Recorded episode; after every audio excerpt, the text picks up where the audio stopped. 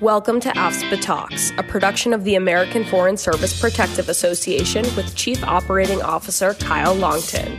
Be sure to subscribe to us on your favorite podcast channel. Enjoy the episode.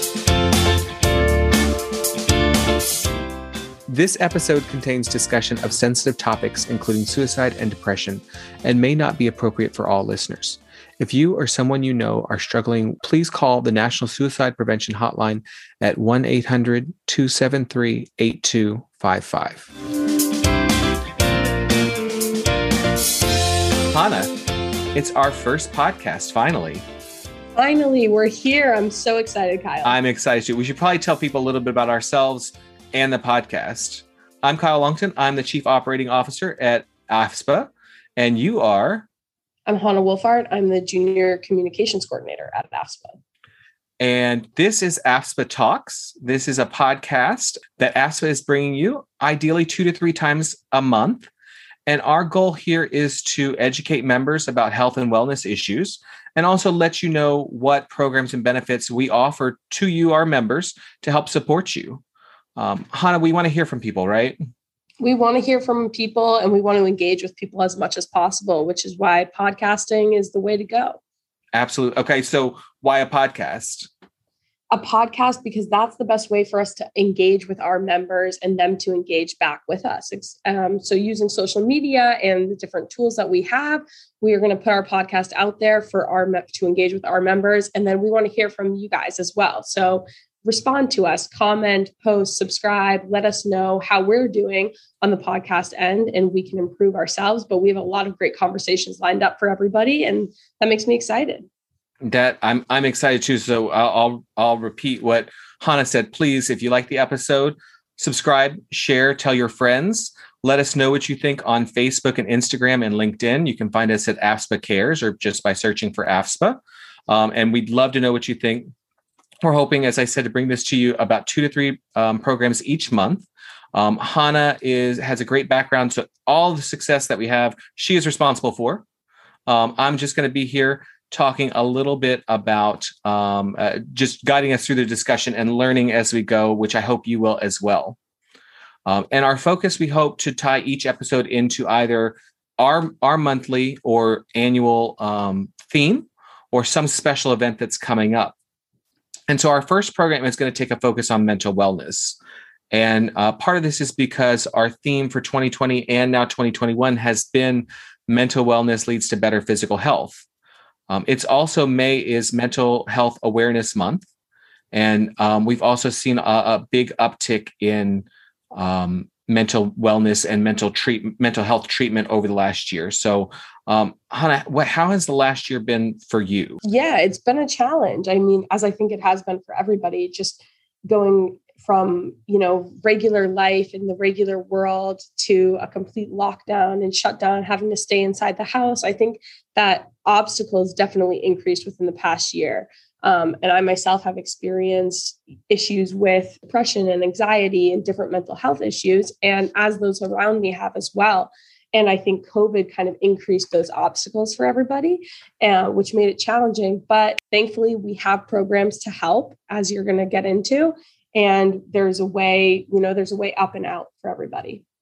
Yeah, yeah, and and I know that that we've seen a greater need this last year. I know in my own life that the anxiety, the depression, the the I've, I've been on a short fuse, um, and we've seen that with with our colleagues and our members that people who had this boundary between work and life, it's gone. There's at least not a physical boundary there, and you may have your partner home, and they may be like me, a loud talker, and so having a, a phone call is a, a, challenge, and certainly a video meeting.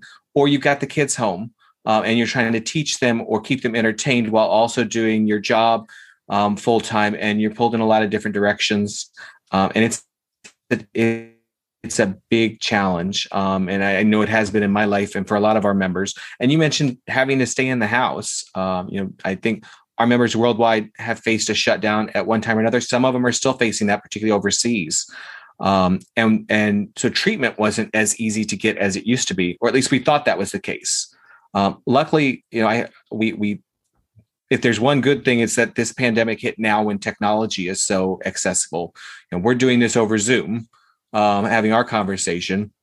But um, I saw some stats and we had a huge increase in the utilization of telehealth and telemedicine last year. It's over 2000% increase in the number of members using that that option. And we've also saw a trend throughout last year and continuing into this year that now 53% of our telemedicine claims are for behavioral health needs.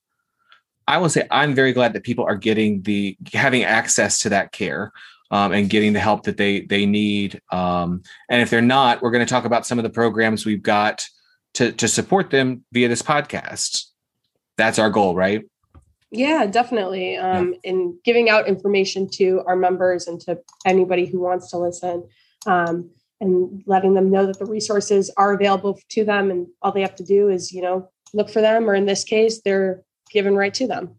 Yep, absolutely. And and we've got you know if if engaging with somebody over zoom or another platform isn't for our members we've got other programs to help um, we have AbleTo which is actually it's it's engaging with the person it's got some online tools we're going to talk about that in a later episode coming up also got some telephonic coaching some online coaching self-directed that's available we also have a program called myStrength and that's one of our that's one thing that we're going to dive deeper into today it is self-directed we have some basic stats about how many members have used the program. And in fact, we sent information out to members in December of last year about this program and saw more than 170 register in December alone.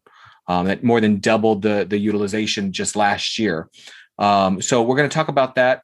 We're going to talk about when members might want to use it, how it helps, how it works and does it work um, and, and why people are using it. So um, we've got a great guest to talk about um, that with, and she's been involved in shaping that as well as a number of other pieces. Dr. Julia Hoffman is a psychologist and the VP of Mental Health Strategy at Teladoc Health. Um, and Teladoc identifies themselves. We, we've got a partnership with them, a company empowering people everywhere to live their healthiest lives. Um, Julia is a licensed clinical psychologist um, who attended Stanford and got her PsyD in clinical psychology at the PGSP Stanford PsyD Consortium and completed a fellowship at Yale University School of Medicine. Um, she has a great background in working in the federal arena as well. She was previously the national director of mobile health at the U.S. Department of Veteran Affairs and a faculty affiliate at the National Center for Telehealth and Technology, which is a defense center of excellence.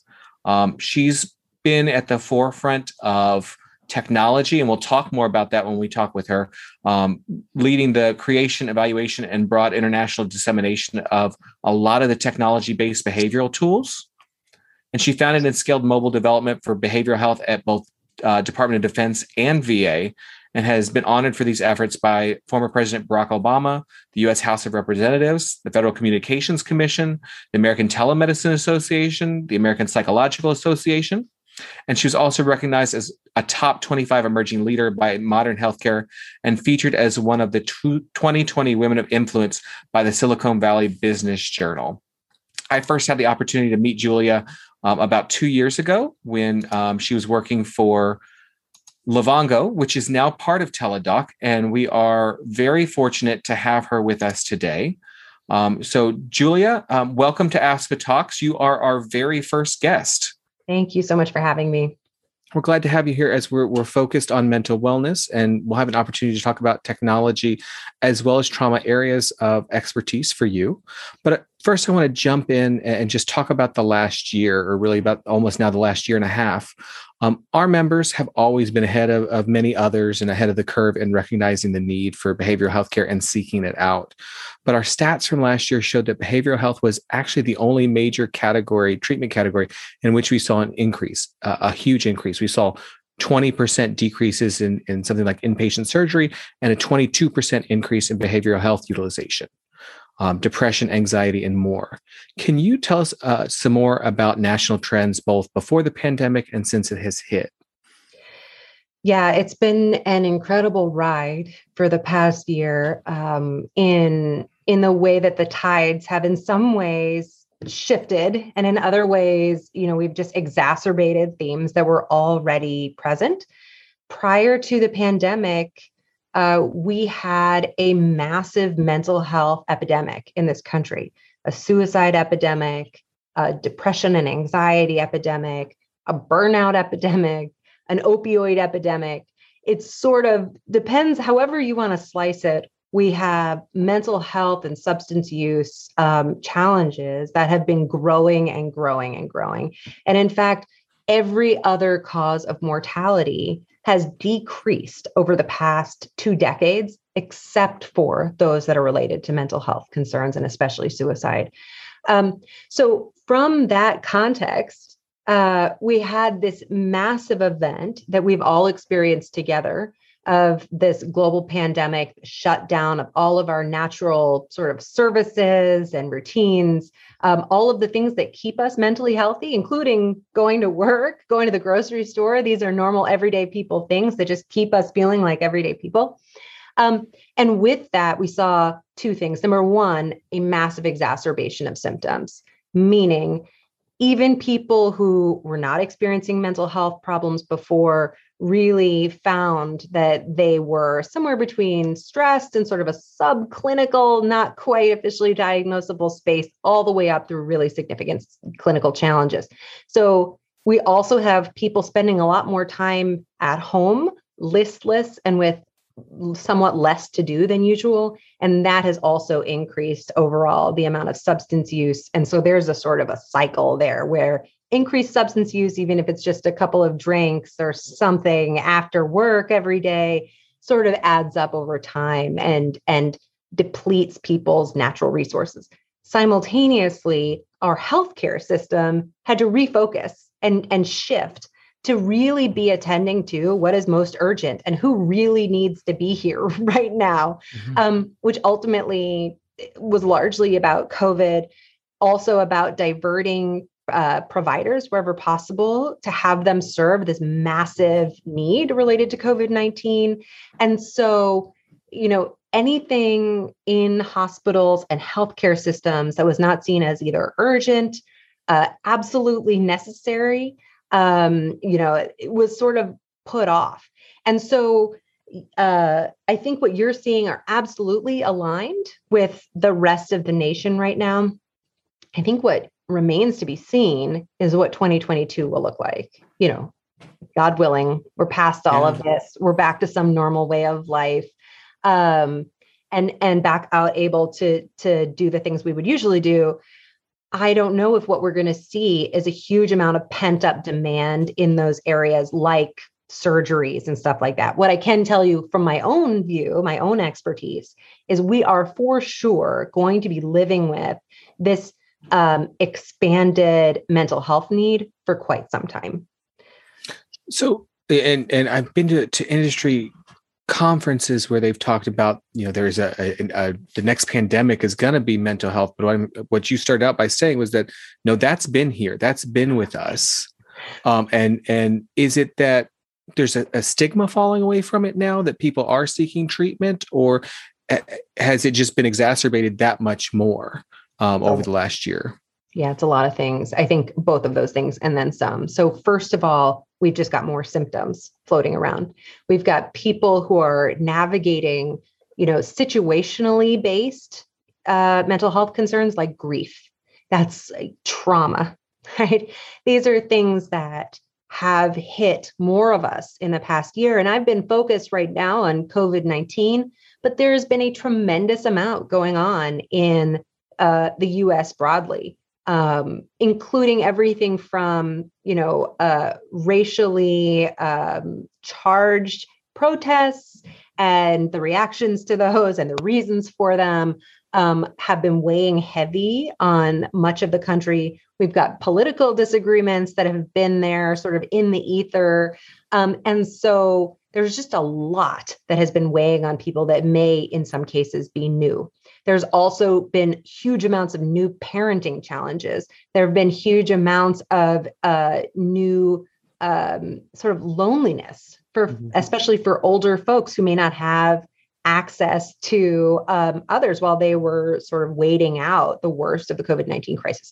So, number one, absolutely, we're seeing an exacerbation of symptoms, and that's just going to continue to uh, need to be dealt with because it turns out once you trigger some of these issues, they stick with you until you work them out. Sort of the only way out is through in a lot of these cases. It's unpleasant and and you kind of wish it would just resolve on its own. And sometimes it will, and sometimes it won't. The second issue, though, oh, sorry. The, the no, second please. issue, um, in terms of that mental health needs sticking around, I do think that there's been a reduction in stigma. I think that even in venues where you don't generally see people talking about mental health and stress, that it has been you know absolutely featured and foremost in people's minds. And just the amount of conversation about it has driven a new uh, a new acceptance especially among some generations where it typically hasn't been as big of a piece of the puzzle. And then the final piece is um, you know i have kids but actually i remember this from when i was a kid. You get hurt you fall down you skin your knee you kind of pick yourself up dust yourself off go inside, find your mom, and then start to cry, right? Um, the the reality is we are still wound so tight. This isn't over. And there are so many of us that are holding on to this sort of survival mode, which helps us, which is there mm-hmm. literally to help us survive. However, it is not intended for long term use, right? Yeah. And so, as soon as we let go and breathe out, I'm waiting for the wave that comes with the small amount of relief and then the recognition of the additional layers of grief for what we've all just been through um, together or, or individually. Now, you mentioned that there's there's new challenges with parenting, and that we're also seeing new new challenges for children themselves. I mean, I've, I've read things about suicide ideation appearing in children as young as five.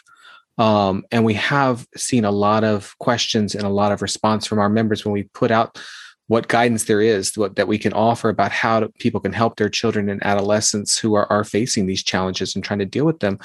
What are you seeing in these age groups? And and is there anything that you can offer to parents in terms of um, or, or even though the the teens who might be listening in terms of how to to approach this with each other? Right. Well uh, the first thing that i would say is uh, if you would if we had talked about this a year and a half ago i would have said to you you know, Kyle, absolutely. This is a massive problem that we're facing as a country that, you know, suicide is the second leading cause of death for children ages 10 to 18. That is crazy to me. Um, and that's a relatively new phenomenon. That was not the case 20 years ago.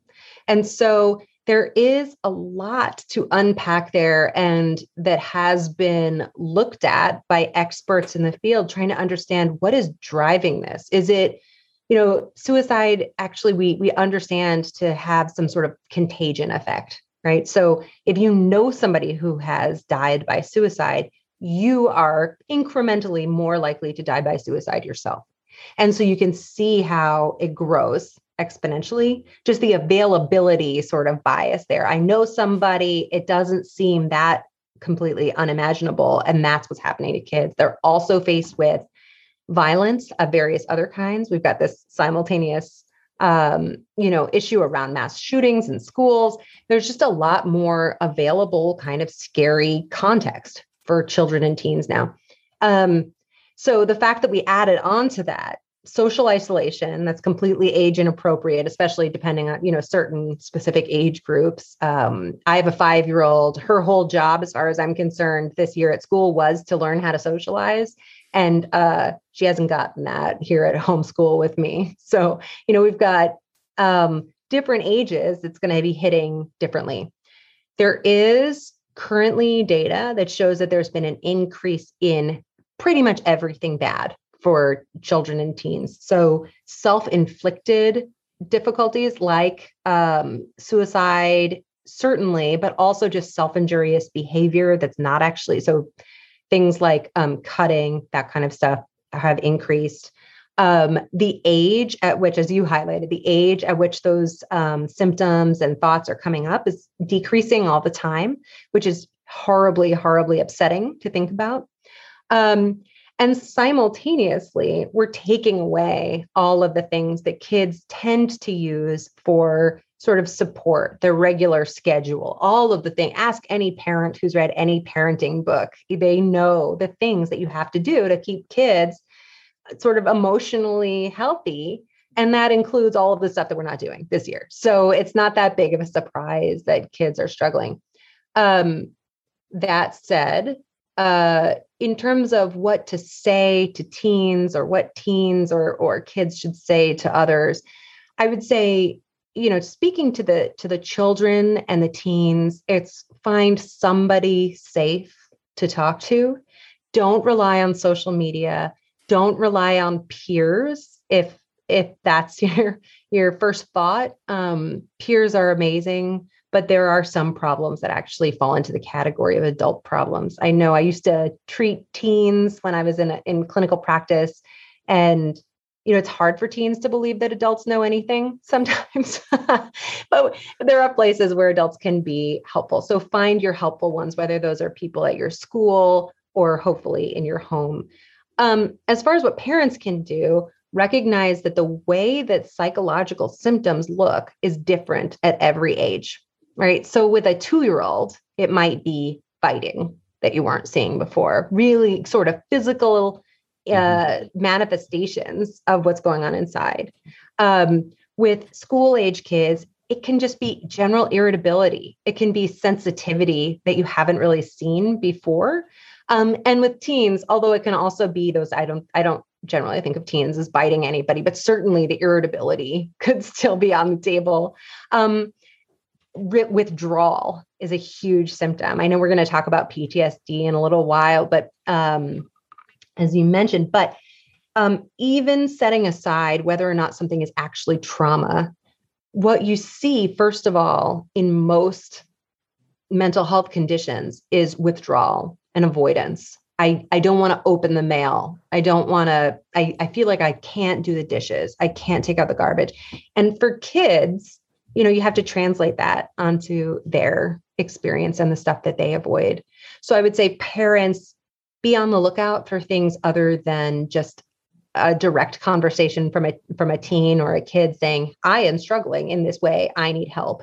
And then if you do get that message then the worst thing to do is to berate or to minimize. And instead at whatever age appropriate way you can connect collaborate empathize those are those are the keys. It's it's providing a safe place to have the conversation that needs to be had. I think that's that that's great um, information because it also helps remove any stigma that might be there for the the teen or the child who's experiencing this even if they don't know that it should be there. Right. um, and it, it can can also it, it might be a struggle because parents might be dealing with their own challenges while trying to support their children who are dealing with their own challenges. Um, so I think providing that open open dialogue, just being open to it is a great great advice, um, and and having that safe space and and not turning to peers if if it's a, a child or a teen. Absolutely. Um, you mentioned trauma, and this is this is an area of your expertise, and it's actually one of the things we talked about when you and I first met a few years ago, um, and particularly your work on uh, post traumatic stress disorder or PTSD a lot of us think of PTSD as limited to the military, the active duty military, or the veteran population, people who've spent time in conflict zones. Um, but in more recent conversations, I've learned from you, it's broader than that. So when we're talking about trauma, what are we talking about? Yeah. So it's a great question because I think that, um, you know, our field, psychology, evolves just like the rest of science, just like the rest of the world. And so, uh, you know, people would be within their rights to assume that PTSD is a construct that's for military service members and veterans because that is where it started, right? As combat fatigue, and then sort of the the title evolved over time. However, um, at this point, it's very clearly recognized that trauma can actually be an acute based on an acute event or based on chronic events, and it has nothing to do with military service. It just so happens that in military service, you're much more likely to be faced with uh, real or imagined death or harm to yourself or someone you care about. Um, so, the technical definition of trauma is that you have to have something happen, something specific that counts as traumatic. I'll talk about that in a second. And then you have to have the symptoms that are resulting from that. So, symptoms that you have now that you didn't have before that event. Now, how we define a traumatic event has also evolved, but essentially, it's not something like I had a difficult podcast interview. I was super stressed and sweating buckets the whole time. It was traumatic. that's not traumatic. That's just a bad day. and, that, and should you be clear, that's not happening to either of us right now on this this podcast. We're both fresh and relaxed. Yes. Right. exactly. Uh, and um, so real trauma is about you know real or imagined uh, death or harm that is that is meaningful that comes from a specific event to to you so if i if i am uh, viewing it um, if i see someone i care about go through a harm physically harmful or is something like that event um, however there's also such a thing as sort of um, you know, sort of chronic trauma. So essentially, what that means is you have enough, it, it's sort of aligned with the um, construct of microaggressions, right? In a, in a, um, a, di- a completely different domain.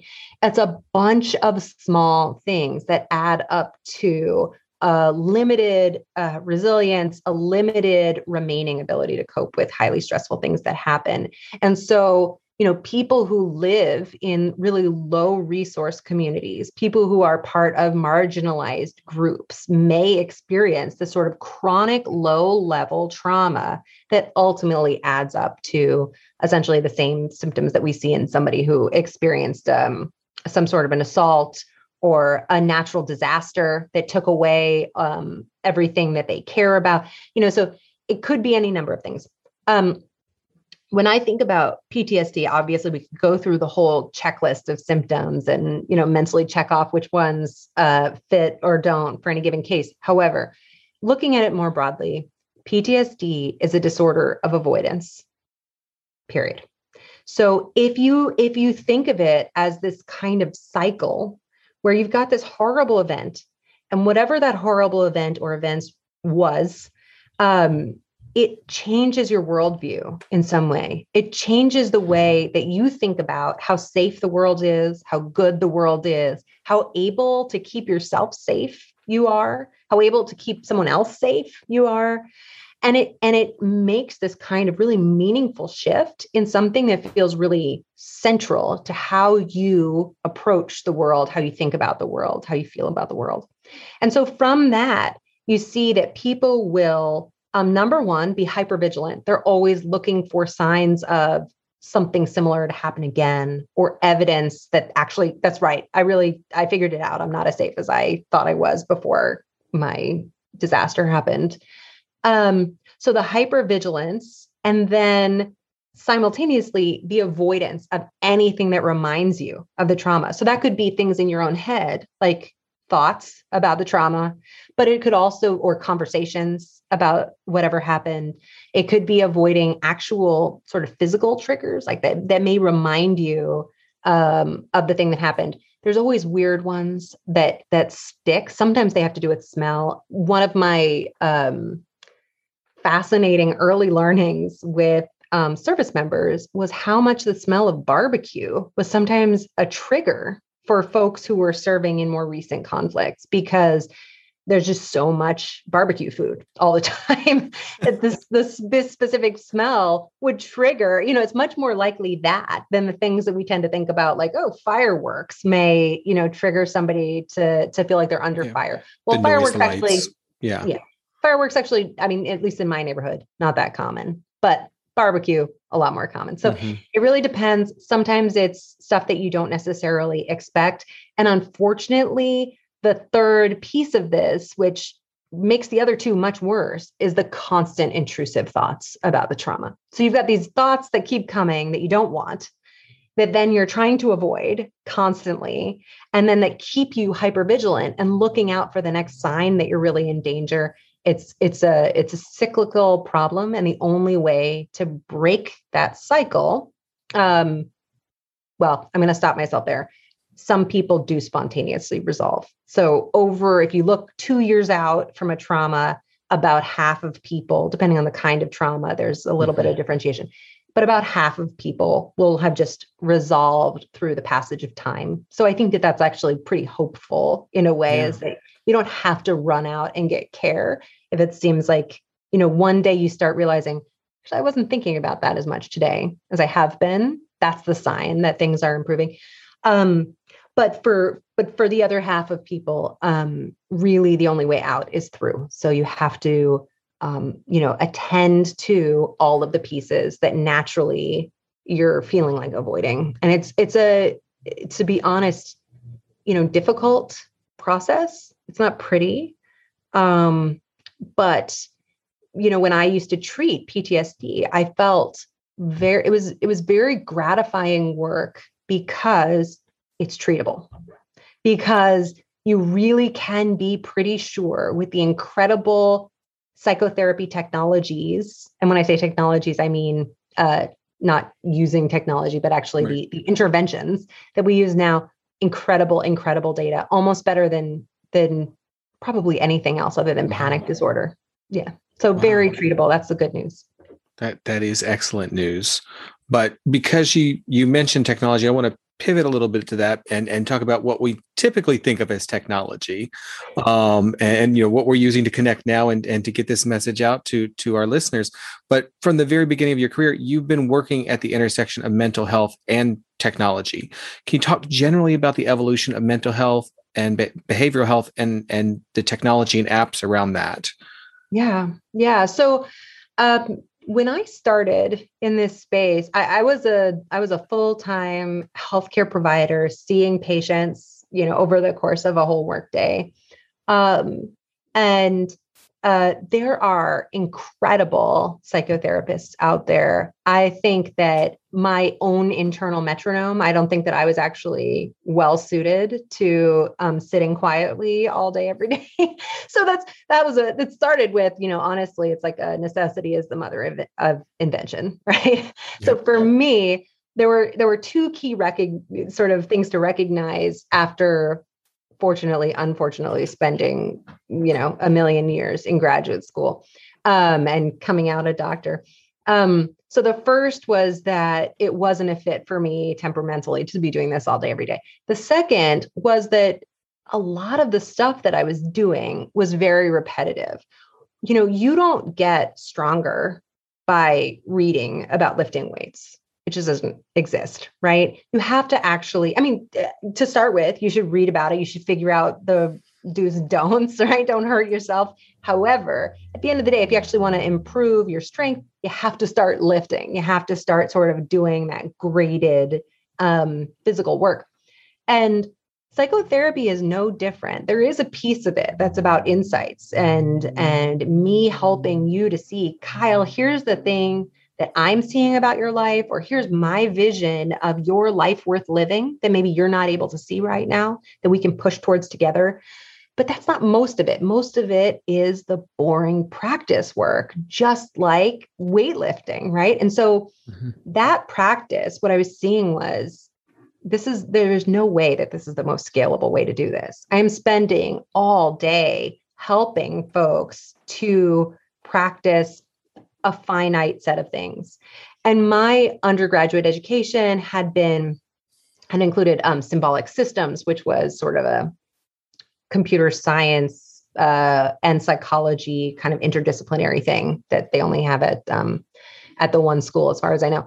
Um, but I had that background to go back to and say this has to be partially doable with um, with technology. Now, now in 2021, this is a no duh idea. Nobody's impressed with the creativity of that idea. Back then, it was a much more interesting thought. And actually, simultaneously to be having it, Congress had it. So, Congress, um, in recognition of the enormous number of recent returnees from Iraq and Afghanistan who were in need of additional support they were not seeking naturally um, for reasons associated with stigma or or um, logistics, any of a number of reasons um, they they put billions of dollars. So Congress decided to put billions of dollars towards uh, supporting the emotional health and resilience building for those recent returnees. Um, and so, you know, I started there in the Department of Defense uh, building for active duty service members as we tried to offer them the help that they needed without pushing them beyond what they were willing to do um, and engaging in in face-to-face care. Interestingly we were trained um, so we got this money from congress and then we had to figure out okay what's what are the best practices here? We're building a new field so how do we do it? And we had to go to nasa and nasa um, actually were the very first ones to deploy remote mental health care they were deploying it to space um, because when space missions fail, um, it's almost always because of interpersonal conflict between astronauts. So, which I joke like, and now after a year in my home with my husband and children, I get it. yeah. all, yeah. Small space, you know, yeah. same people every day. Absolutely. exactly. So, um, you know, we grew from there. So I was doing web and then uh, games because video games are so important yeah. in the service member community and just understanding how to leverage game dynamics in order to provide that same sort of educational and practice opportunities um, for better mental health and resilience. And then moved on to um, mobile because it turns out what is better suited. I, I think that every time I read about some incredible leaps forward in mobile technology, you know, for example, I saw recently um, folks using their iPhones to do um, blood analysis in some parts of Africa where it's harder to do to get the right tools and stuff on site. Mm-hmm. That's incredible, incredible work. I have to say, what I have to do, what I, what my field has to do, is much much easier than that because I don't need to i don't need any biometric data from you. I i don't need um, anything other than words and media and you inputting those same kinds of things. And so mental health is a really natural fit for especially a mobile context but really any technology. So that we can and and incredibly because we started in 2006 and then um, have been sort of building ever since. Um, in the context of, of Department of Defense and VA, I don't know if people know that those are the largest academic medical training opportunities in our whole country. The VA trains more uh, mental health practitioners than any other uh, type of facility in the country. And so, you know, it's very academically focused. So we also have a ton of research to the point where I have had the thought, I have had the thought many times since um, uh, since this pandemic started that I just feel so grateful that we spent a decade preparing for this moment at least a decade right? We were ready. Um, we've done the studies. We know what works. We know how to get providers to move on things which is its own sort of mm-hmm. there's a whole field of study called implementation science about how to get that that includes how to get providers to change their behavior. Um, so we were we were ready for it in a way that i i will feel endlessly grateful for i think until the end of my days. Yeah you, I, I remember a recent conversation you said you're glad that if we're going to have a pandemic, it happened now instead of 10 years ago when we weren't ready, when we didn't have this technology uh, across all sectors of our lives um, not just just healthcare. Um, well, I want to talk about one specific app that that is out there and that we we have a history with for our members, and that's myStrength. Um, and it is a mental health app, and I'm going to ask you to talk a little bit more about it because you've been working on it. Our members have had access to it since 2016. You've had a history with it. Um, and I will say that we've had we over the last year we've seen an incredible increase in the number of our members who have engaged with the app. We we had um, more than 160 sign up in December alone, following a single email from us to membership. So more than 700 people were engaging with it last year, and they were coming to it through through um, seeking help with depression, anxiety, and stress, but also with um, parenting, with PTSD, with pain, um, and with in small numbers COVID nineteen. Identifying that as one of the reasons they were looking for um, some support. So, can you tell us generally about myStrength and what your history is with it, and and how how members can use it? Yeah. So I'm so glad to hear about your utilization. I actually hadn't heard that piece, and that's awesome because the point is to provide the tool and then um, to have folks engage with it however they need to, and to supplement their the rest of their care or to or to take a first step. So um, myStrength is a commercial um, tool that that is um, that was around for over a decade at this point. Um, started as a freestanding company and then was acquired by Livongo, um, a company focused on chronic medical conditions, and now is part of, of Teladoc, which is the global leader in virtual healthcare. So we have um, continued to grow our scope. However, the foundation of the myStrength product is the same as ever, which is this tool is for people to self manage their symptoms, whatever mental health needs they've got, whether they are small and they're just dealing with the stress of day to day life, which is all of us under the best case scenario, or if they're really significant and they have a diagnosable uh, clinical condition, we we um, have programming for 13 different high prevalence conditions. So depression anxiety insomnia you know substance use so you name it that's all in there.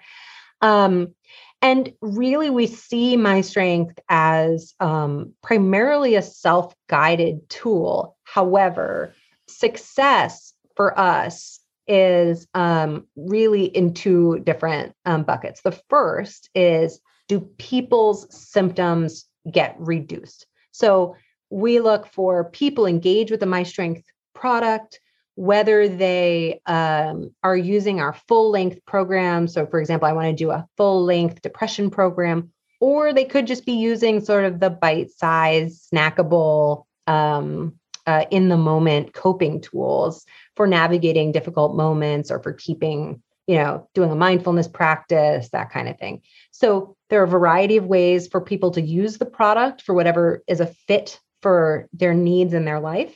Um, but regardless, one big outcome is we want them to feel better. That's top of the top of the list, right? We just want yeah. people to feel better in this moment and and going forward.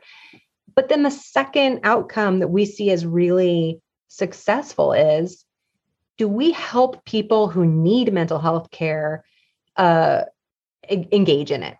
So we want to increase people's um, I'm going to be a little psychologist here, here for a second, but self efficacy for coping, that's probably I think we can can figure that out from the context. Yeah, can figure yeah. it out. Okay, yeah. so we want we want we want people to you know a, there's a vocabulary test at the end, so be ready. Um, and the uh, we want people to feel self efficacy means I I feel like I can do something.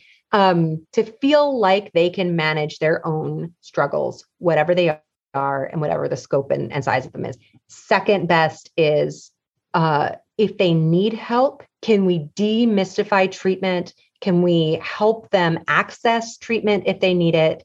Can we provide a sort of appetizer for those who need more so that they can move on to the thing that maybe they were putting off or they didn't realize that they needed or they didn't realize that there was actually help for?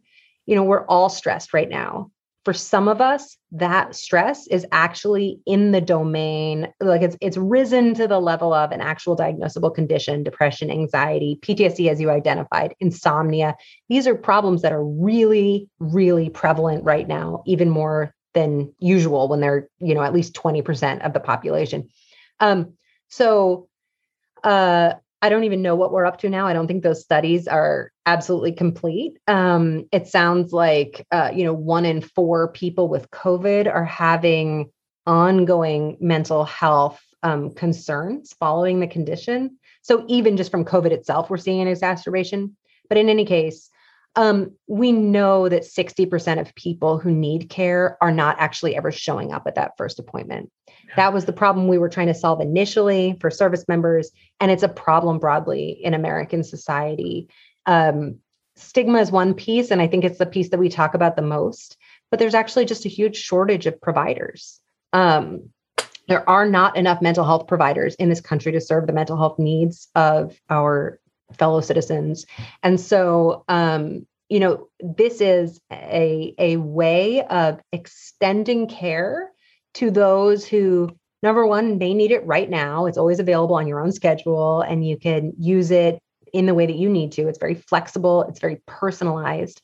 Um, and simultaneously providing you a sort of a gateway to additional care if you need it And, and I, I, want to note that it is based on, and I think you touched on this, some you know evidence-based psychotherapy models like cognitive behavioral therapy, acceptance and commitment therapy, and even mindfulness acceptance. And we had some people who who entered uh, myStrength simply for mindfulness exercises. And so it's it's got something for everybody who feels that they need that that support. I think that's right. I think um, I feel I have such mixed feelings about where we are as a field in terms of digital mental health care, which is obviously where I've spent the past 15 years. Yeah. Um, because in some ways, you know, we should let a thousand flowers bloom. There are so many products available now, even just in the public facing app stores that, you know, you can go on there if you search for any emotion or brain related thing, you will come back with tens of thousands of options. And the challenge there is there's just so much noise, and the average consumer has absolutely no idea what works. And beyond that, they don't necessarily know what's really wrong. Is it insomnia or is it stress, you know, uh, insomnia as a symptom of depression? Like you know, is mindfulness what I need? Or is mindfulness just a comfortable option? And what I actually need is some real deep cognitive behavioral therapy, right? Or is it DBT or any of the different sort of approaches that are all um, on uh, myStrength? And so, because of our clinical team's really deep understanding of of what a real patient, of what a real person with mental health needs looks like, um, that we take that and we say, these people are not experts in self diagnosing or making their own treatment plans. Everybody's doing the best that they can. If you don't happen to know a psychologist like my friends do, who you can call and say, I need help, but I don't know where to start. Um, you know, or my kid needs help, but I don't know where to start. Or I don't know if I need help. I'm just so stressed right now.